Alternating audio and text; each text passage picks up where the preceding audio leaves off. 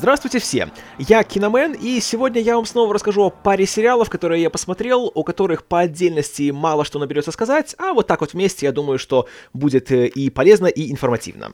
Итак, я посмотрел первый сезон без обязательств нового сериала от Hulu за авторством Зендера Лимана, а также создан он был при участии Джейсона Райтмана, который снял первые две серии и который в целом немало повлиял как на стиль сериала, так и на его содержание. История рассказывает о женщине по имени Валерии, которую играет славная комедиантка Микейла Уоткинс, которая поймала своего мужа на измене, поэтому взяла свою дочь Лору, которая играет Тара Лин Бар, и вместе с ней уехала из дома жить к своему брату Алексу, который играет Томми Дьюи. И, соответственно, соответственно, подала на развод, и на протяжении первого сезона она пытается как-то, во-первых, решить всякие юридические вопросы, в том числе и продать э, их бывший с мужем дом, а также обрести душевный покой после такого переворота, и, среди прочего, она начинает встречаться с всякими разными молодыми людьми и надеется, что таким образом наладит свою личную жизнь. И «Без обязательств» — это фильм, который скорее не о том, что, а о том, как. И здесь событий как таковых самый минимум, и весь акцент делается, естественно, на взаимоотношения, всякие тараканы в головах и их последствия. И вроде абсолютно ничего нового здесь нет, все это уже давно знакомо и много-много раз пройдено, но сделано весьма интересно, весьма увлекательно, хотя в некоторых местах весьма и весьма грустно и неутешительно. Особенно, когда начинают открываться некоторые подробности из как личной, так и семейной жизни наших героев, то все это начинает немножко напоминать «Клиент всегда мертв» в плане всяких дисфункций и нездоровых семейных отношений. Не в последнюю очередь благодаря тому, что мать главной героини играет Фрэнсис Конрой. И здесь она снова играет э, далеко не самую психически стабильную женщину. Хотя здесь, конечно, ее нестабильность совершенно в другую крайность, и кроме внешности с Рут Фишер ее больше ничего не объединяет. Что также хорошо в сериале, так это то, что на первый взгляд кажется, что в нем повторяются всякие набившие оскомину тропы, вроде того, что главная героиня психолог, ее работа помогать людям с тараканами в головах, но со своими она не может разобраться, о, ирония! Или то, что, о, смотрите, еще один сериал, где 40-летняя женщина встречается с 25-летними мужиками. Но в обоих случаях возникает чувство, что авторы прекрасно понимают, что все эти вещи набили оскомину, поэтому этим вещам уделяется крайне мало внимания, а когда и уделяется, то выглядит это достаточно свежо, чтобы не жаловаться. И вместо этого акцент делается на более новые более интересные моменты, вроде, например, отношений между главной героиней и ее дочерью, которые, мягко говоря, нетрадиционные. В том плане, что мать прекрасно осознает, что ее дочь-подросток ведет активную половую жизнь, вплоть до того, что в одной из первых серий она заходит к ней в комнату, пока та занимается сексом со своим ухажером, и она не отчитывает ее, не жалуется, а совершенно спокойно это все воспринимает и просто ведет с ней какой-то бытовой разговор, потом уходит. И на первый взгляд смотришь на все и думаешь, ха-ха, ох уж эти калифорнийцы со своими развратными нравами, да? А потом, чем дальше сезон проходит, тем больше замечаешь, что на самом деле ничего крутого в таких отношениях нет, и у такого подхода тоже бывают нехорошие последствия, и в голове у Лори тоже далеко не все в порядке, и она не менее поврежденная, чем ее мать и ее дядя. И такой многосторонний подход к теме очень радует и выглядит, опять же, очень по-взрослому и очень трезво. И, разумеется, очень радует работа актеров. И Микейла Уоткинс, и Тара Лин Бар очень хороши, очень естественны, и в них нет э, пресловутого актерского тщеславия. И они ничуть не боятся показать себя в далеко не самом приятном свете. То же самое могу сказать о Томми Дьюи, который играет Алекса, брата главной героини, которого я, если и видел где-то раньше, то точно не запомнил. Но теперь запомню однозначно, потому что у него герой тоже получился чертовски интересным, хотя на первый взгляд казалось, что так не будет, потому что он играет э, еще одного чела, которому 30 с лишним, который весь такой, знаете, гуляка из себя, сплошные свидания на одну ночь, и у него такой гедонистический подход к жизни. И, конечно же, как и многие э, телевизионные калифорнийцы, он не работает, потому что он один из создателей популярного мобильного приложения для свиданий. Поэтому у него есть пассивный доход, он не работает и вообще ничего полезного со своей жизнью не делает. И опять же, сначала кажется, что авторы снова эксплуатируют популярный нынче образ, и думая, что ничего из этого интересного не получится, и сначала думая, что ай, не хочется на него тратить время, и это будет скучно. А потом он тоже раскрывается как живой человек, и мы тоже видим, что он далеко не так пуст и прост, как э, кажется на первый взгляд. И играет он великолепно. Как-то умудряется найти баланс между, с одной стороны, ленивым избалованным мудаком, который получил слишком много денег слишком рано, и в то же время живым человеком, у которого тоже есть душа и чувства. И вот так проходят 10 получасовых серий, которые смотрятся иногда с удовольствием, иногда смотришь немножко кривишься от того, что происходит на экране. потому что так и задумано. И в целом сериал получился, на мой взгляд, очень хорошим, и если вы любите драмы о межполовых отношениях, особенно в современном мире, то без обязательств я рекомендую однозначно, потому что сериал получился очень хорошим. Единственное предупреждение это то, что э, пусть э, вас не смущает тот факт, что серии длятся по полчаса, и он подается как комедия, потому что это не комедия как таковая. Тут есть смешные сцены, и они происходят довольно-таки часто, но общий тон сериала и тот материал, с которым он имеет дело, едва ли можно назвать юмористичным. Поэтому не ожидайте, что это сериал, который будет заставлять вас смеяться в голос и согревать вашу душу, потому что он немножко не об этом. В принципе, как и фильмы Джейсона Райтмана, которые как бы номинально комедии, но на самом деле нет. Но, тем не менее, без обязательств от Hulu я рекомендую, а теперь пойдем дальше, к второму сезону сериала «Ты воплощение порока» за авторством Стивена Фалька от канала FX.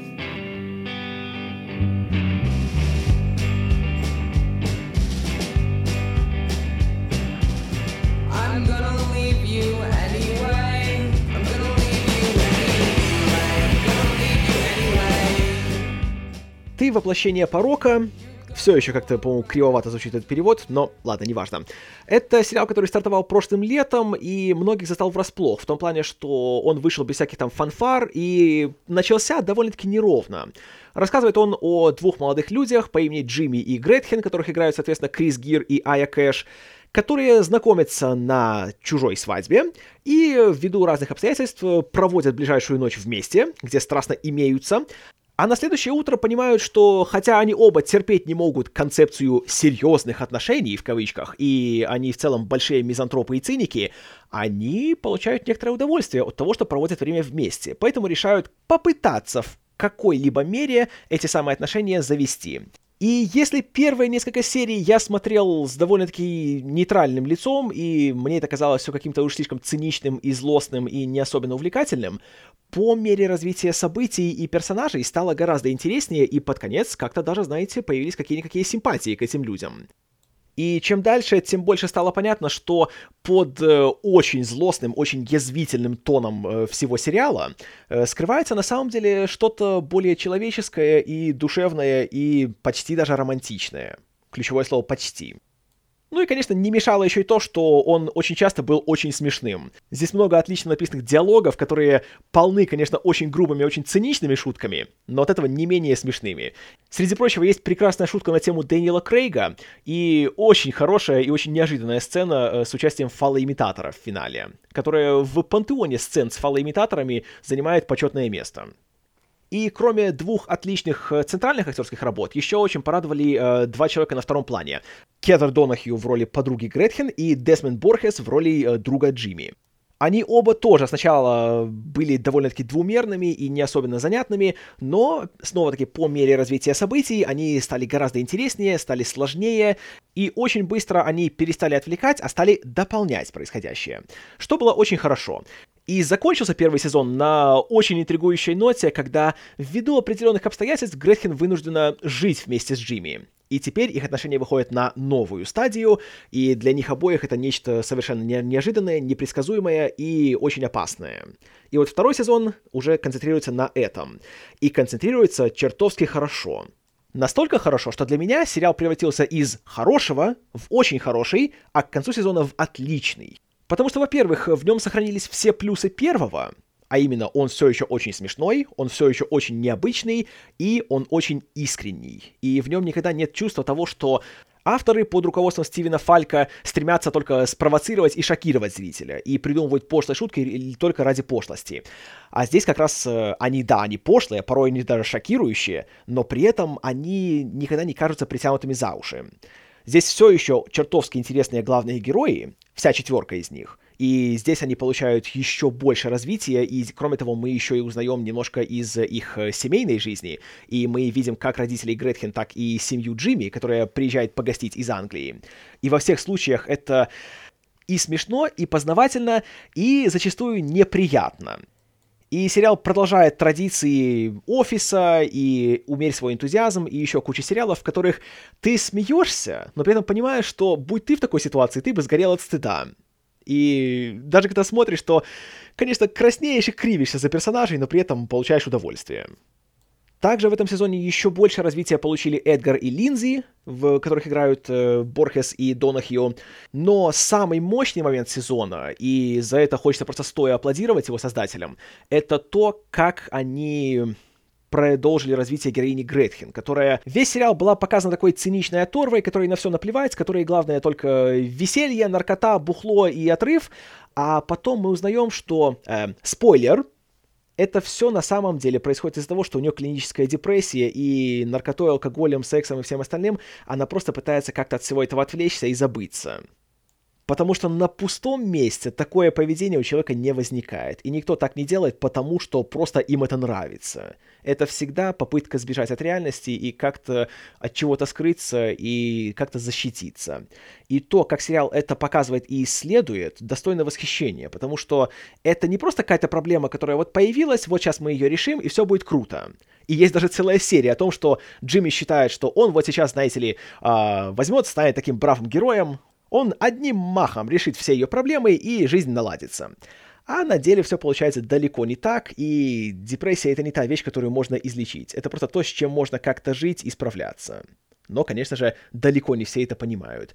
И тот факт, что сериал настолько честно и настолько без всяких прикрас это показывает, для меня это было очень приятным удивлением. И просто очень хорошо видеть, что на фоне всех глупостей и несерьезностей, которые здесь есть, когда возникает настолько серьезная тема, то с ней обходятся по достоинству и не сметают ее под ковер, когда это становится неудобным. И когда сюжет принимает такой оборот, то даже начинаешь немножко оглядываться назад на то, что ты видел раньше, и теперь уже даже первый сезон смотрится немножко под другим углом, и теперь уже как-то по-новому это все начинаешь оценивать, и уже впечатление становится еще положительнее. И, к счастью, здесь получился еще один э, случай, когда на втором году сериал разобрался сам в себе, нашел свои сильные стороны и избавился от своих слабых сторон. И теперь третий сезон я жду с нетерпением. И сериал «Ты воплощение порока» от FX я рекомендую однозначно. Ладненько, пойдем дальше. И тут у нас второй сезон сериала «Очевидное» от Amazon за авторством Джилл Соловей.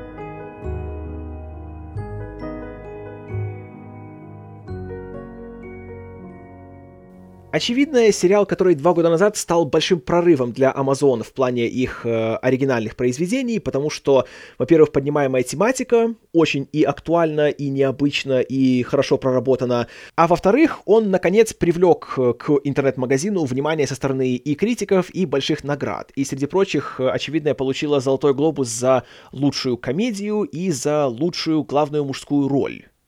И напомню, сериал это, это такая трагикомедия, которая рассказывает о весьма состоятельной калифорнийской еврейской семье, э, в которой, разумеется, как во всех калифорнийских семьях, у всех тараканы в голове, э, у всех большие амбиции, и никто особо друг с другом не ладит. Э, в этой семье есть отец Джеффри Тембор, ушедший на пенсию университетский профессор, э, есть его жена Джудит Лайт, с которой он э, давно развелся, и есть их трое бестолковых и зацикленных на себе детей, которых играют Эми Лендекер, Джей Дюплас и Гэби Хоффман. И сказать, что эта семья дисфункциональна, это ничего не сказать, потому что у детей у всех э, гигантские амбиции, все хотят чего-то в жизни добиться, но при этом ничего не делать, чтобы, собственно, это случилось. И родители тоже по-своему очень эгоистичные, тоже зациклены на своих проблемах, и все пятеро вроде как бы объединены какими-то биологическими узами, но на деле они все очень обособленные и общего по человеческим меркам у них крайне мало. И завязка сериала заключается в том, что герой Тембора объявляет своим детям о том, что на старости лет он наконец набрался смелости в том, чтобы признаться всем, что в душе он всегда чувствовал себя женщиной, и отныне его зовут не Мортон, а Мора. И он начал гормональную терапию и все остальные процедуры по э, смене своего пола. И это была основа сюжета в течение первого сезона. И вместе с тем, как э, герой Тембора, точнее уже героиня, э, справляется со своей новой функцией и новым статусом в жизни, мы наблюдали за тем, как на это реагируют ее дети у которых, разумеется, это вызывает шок, и далеко не сразу они принимают э, то, что их отец теперь будет их второй матерью, а у героини Лендекер на фоне этого всего и вовсе начинается собственный кризис э, своей половой ориентации, поэтому она разводится со своим мужем и заводит роман э, с своей давней подругой. И скажу так, первый сезон у меня вызвал очень неоднозначное впечатление, потому что для меня он делился четко на две части — часть с героиней Тембора и тем, что она переживает, и ее внутренние перемены, и то, как к ней меняется отношение со стороны внешнего мира, это было, на мой взгляд, сделано очень хорошо и очень интересно.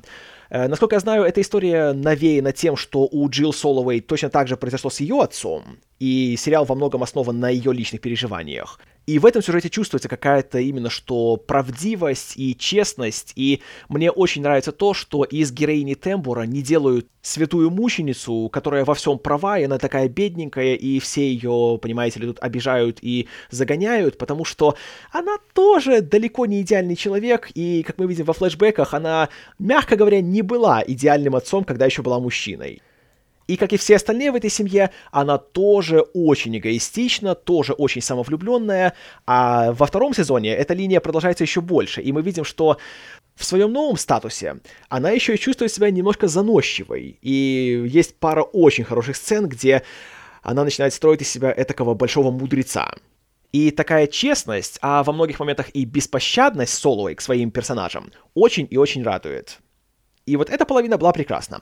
А вот вторая половина, которая концентрировалась на детях героини Тембора, вот тут, простите вы меня, смотреть на трех мерзких людей, которые ведут себя как мерзкие люди в течение десяти получасовых серий, ну это мне совершенно неинтересно, неприятно, непознавательно, и ничего кроме раздражения они у меня не вызывали. И чем дальше, тем больше хотелось их всех придушить и выбросить в окно. Особенно героиню Гэби Хоффман, которую пусть и пытались немного очеловечить, опять же с помощью флешбеков, но в моем случае это нисколько не помогло и просто хотелось от нее избавиться. Но, тем не менее, первый сезон был достаточно любопытным, чтобы у меня были какие-то надежды на второй.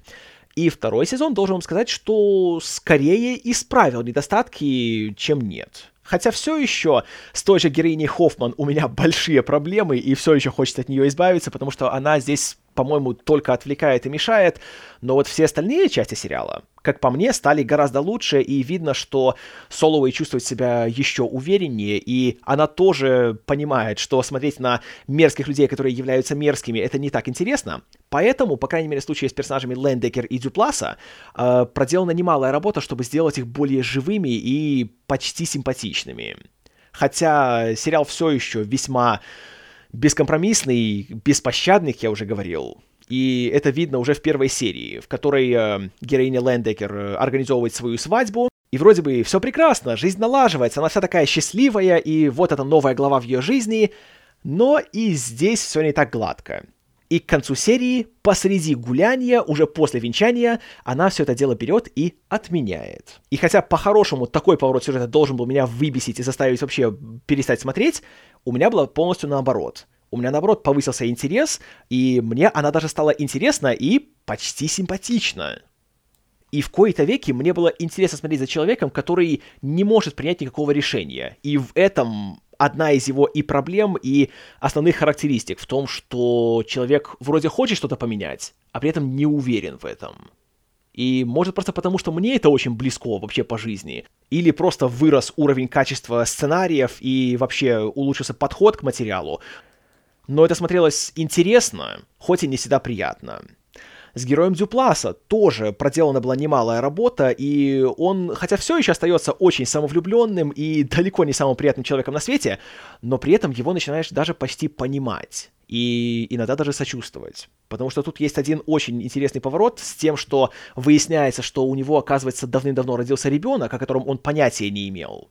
И когда этот ребенок снова появляется в его жизни, то он сам начинает немножко взрослеть и немножко становится лучше как человек, а потом мы узнаем одну шокирующую деталь, связанную с этим ребенком и его появлением.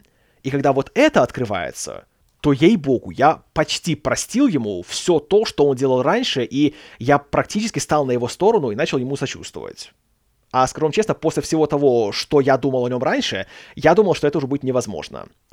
И, как я уже говорил, только героиня Хоффман все еще меня раздражает, она все еще мне никак не интересна, и ее линия, в которой, среди прочего, она заводит э, роман с э, пожилой феминисткой, которую играет Черри Джонс, ну, как-то я не знаю. Не то чтобы это раздражало, но ничего особо интересного в этом я не увидел. Чего, конечно, не сказать о героине Тембора и ее развитии, потому что здесь становится все лучше и лучше, и во втором сезоне есть приинтереснейшая серия, где она отправляется вместе с своими дочерьми на большой съезд феминисток в лесу, где, казалось бы, полная, знаете ли, свобода, все тебя принимают, равенство и все дела, но и там выясняется, что она не может найти себе никакого места. И среди так называемого нормального мира ее не принимают, и в транс-сообществе она не может найти себе места, и здесь, среди обычных женщин, тоже ее не принимают как свою, потому что она родилась с членом, а значит, с ней не по пути. И это еще один момент сериала, который неприятен в плане того, что происходит с персонажами, но интересен. И он, опять же, очень, очень живой, очень человеческий хоть и показывает он не самые хорошие стороны человеческой натуры.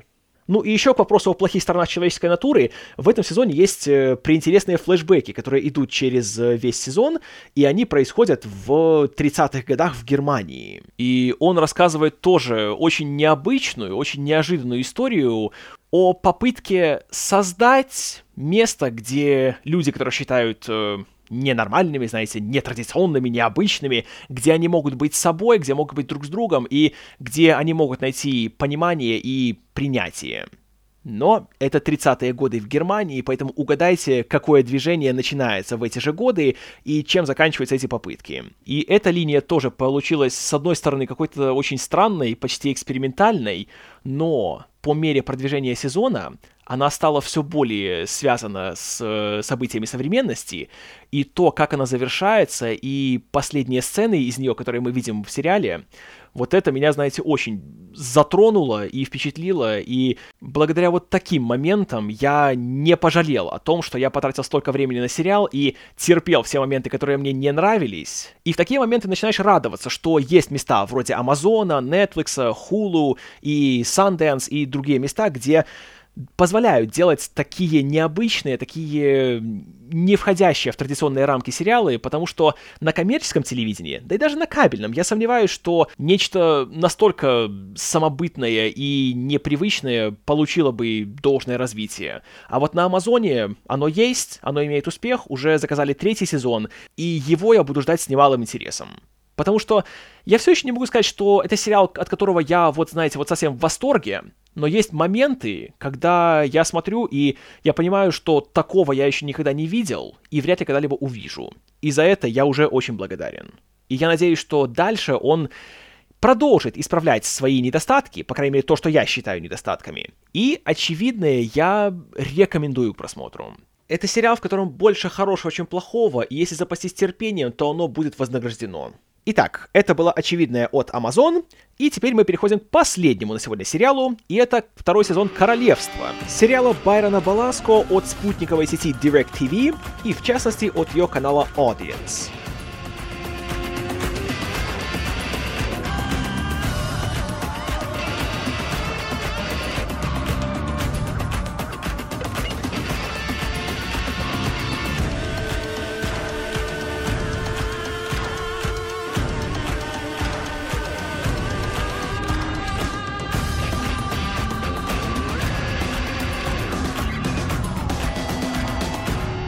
Королевство — это весьма любопытная, как бы спортивная драма, которая разворачивается в мире боев без правил.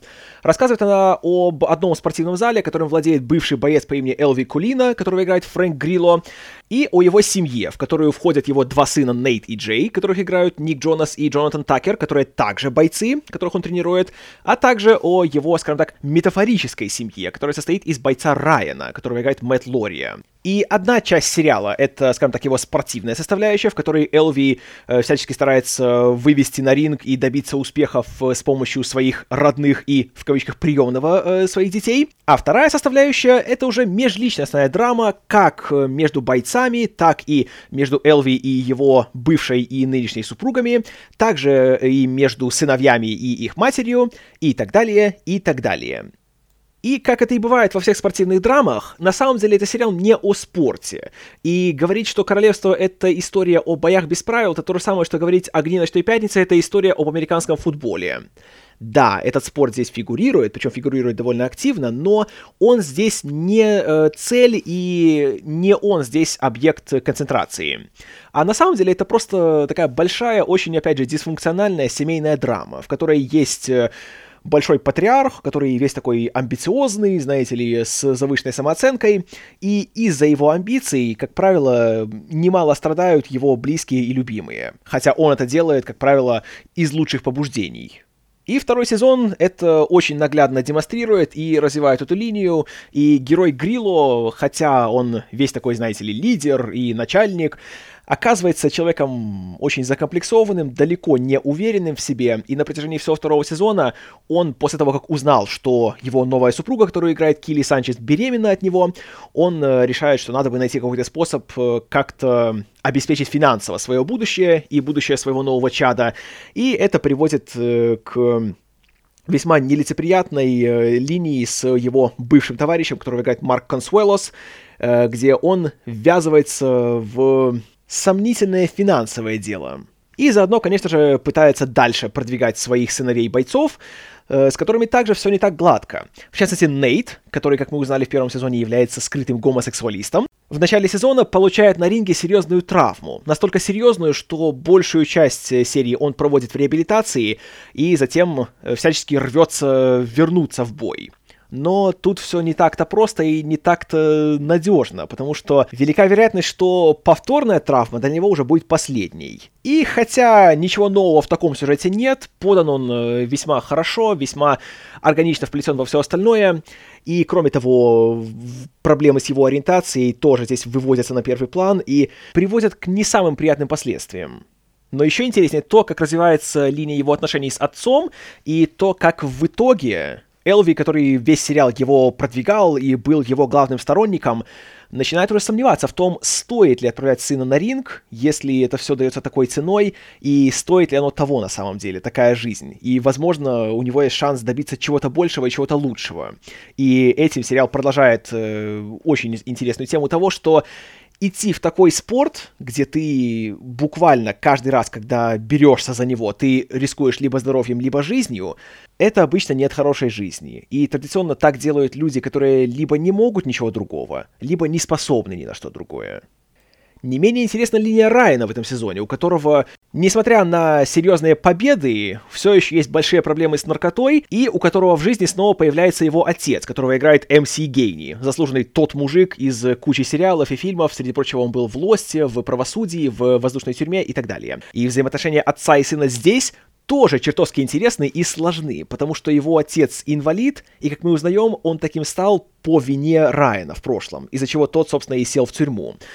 И то, к чему в итоге приводит эта линия, это одновременно душещипательно и душераздирающе, потому что финал получился... Ух, я вам скажу. В сериале, в котором регулярно есть э, серьезный мордобой на ринге, самый как раз жестокий момент связан там, где никто ни, ни на кого руку не поднимает, и как раз э, происходит в самых простых и бытовых условиях. Но, конечно, самым колоритным и самым ярким персонажем всего сериала остается Джей, который играет Джонатан Такер. А, актер, который уже не первый год работает как в кино и на телевидении, но так и не получил роль, которая стала бы для него прорывом, и «Королевство» как раз это та роль, потому что здесь он приковывает к себе внимание моментально, каждую сцену бессовестно крадет, и когда смотришь на него, то хочется только его хорошо накормить, потому что чел сбросил для этой роли 15 килограмм, у него, судя по всему, жира в организме вообще не осталось, и он выглядит просто как, как робот. Но играет при этом как оголенный нерв. И он настолько неуравновешенный, настолько непредсказуемый, что, с одной стороны, на него страшно смотреть, а с другой стороны, безумно интересно. И здесь снова продолжается линия с его матерью Кристиной, которая была проституткой и наркоманкой, потом под его влиянием завязала и с тем и другим, но второй сезон показывает, что она весьма горбатая, потому что исправит ее только могила. И это тоже, с одной стороны, весьма предсказуемо, но эта предсказуемость нисколько не портит э, просмотр и не уменьшает эффект от того, что происходит. И вот тут весь сериал интересен тем, что здесь практически нет положительных персонажей. Здесь все нездоровые на голову, здесь у всех большие проблемы или с психикой, или с поведением, или с нравом, или с чем-либо еще, но при этом все настолько какие-то живые, что их не хочется осуждать, а хочется просто смотреть, что с ними будет дальше, и надеяться, что может хоть чуть-чуть, хоть немножко они все исправятся и станут лучше. Конечно, это происходит крайне редко, но вера остается. И многие сравнивали сериал с «Сыновьями анархии». И в принципе, сравнение уместное, с тем лишь исключением, что «Сыновья анархии» при всех попытках э, показать более мрачную сторону байкерских клубов и вообще всего этого стиля жизни, в конце концов, все равно Курцатор и его товарищи не смогли удержаться от того, чтобы не романтизировать эту историю. И в конце концов, все равно, чувствуя, что он и его коллеги целиком на стороне Джекса Тейлера и его мерзких товарищей. Здесь же Никогда нет такого чувства, что Баласко и его коллеги-сценаристы, что они каким-либо образом оправдывают или восторгаются этим миром и своими героями. И ни на секунду не забываешь о том, что на самом-то деле они все мерзкие личности, и с такими в жизни ни за что бы не хотелось иметь э, дело. Но это не означает, что они неинтересны, и что не надо показывать их как интересных и живых людей. И вот в этом неоспоримый плюс сериала, в том, что он честный, он беспощадный, он никого не оправдывает, ничто не приукрашивает, но при этом никого и не очерняет. И он показывает нелицеприятные вещи, но он не упивается ими и никому не выносит приговоров. И вот именно от этого он смотрится так хорошо и пусть не всегда легко, но, опять же, всегда эффектно и всегда интересно. И тут, конечно же, нужно сказать большое спасибо еще и актерскому составу, потому что тут все как один выкладываются на 110 и работают просто блестяще. Особенно приятно, что тут есть Фрэнк Грилло. Актер отличный, но которому до сих пор, а он уже, по-моему, лет 20 работает в кино и на телевидении, до сих пор никто не давал ему нормальную главную роль, которая позволила бы ему развернуться. И ох, как он развернулся отлично играет, хотя, опять же, как я уже говорил, герой у него далеко не однозначный и не симпатичный, но как же он выкладывается, как он старается. И отлично работает. Как и все остальные. Мэтт Лория, Джонатан Такер, даже Ник Джонас, от которого ну уж никак не ожидаешь хорошей актерской игры, играет хорошо. Все молодцы, все хорошо, и если вам хочется хорошей такой, знаете, жесткой драмы, которая, с одной стороны, во всей красе демонстрирует группу э, крутых мужиков, мужиков, таких мачо-менов, но при этом не восхищается ими и грамотно избегает всяких этих пацанских понтов, то «Королевство» от канала Audience я однозначно рекомендую. Это сериал, который прекрасно понимает свое дело и делает его хорошо. А большего и не нужно. Спасибо за внимание. С вами был Киномен.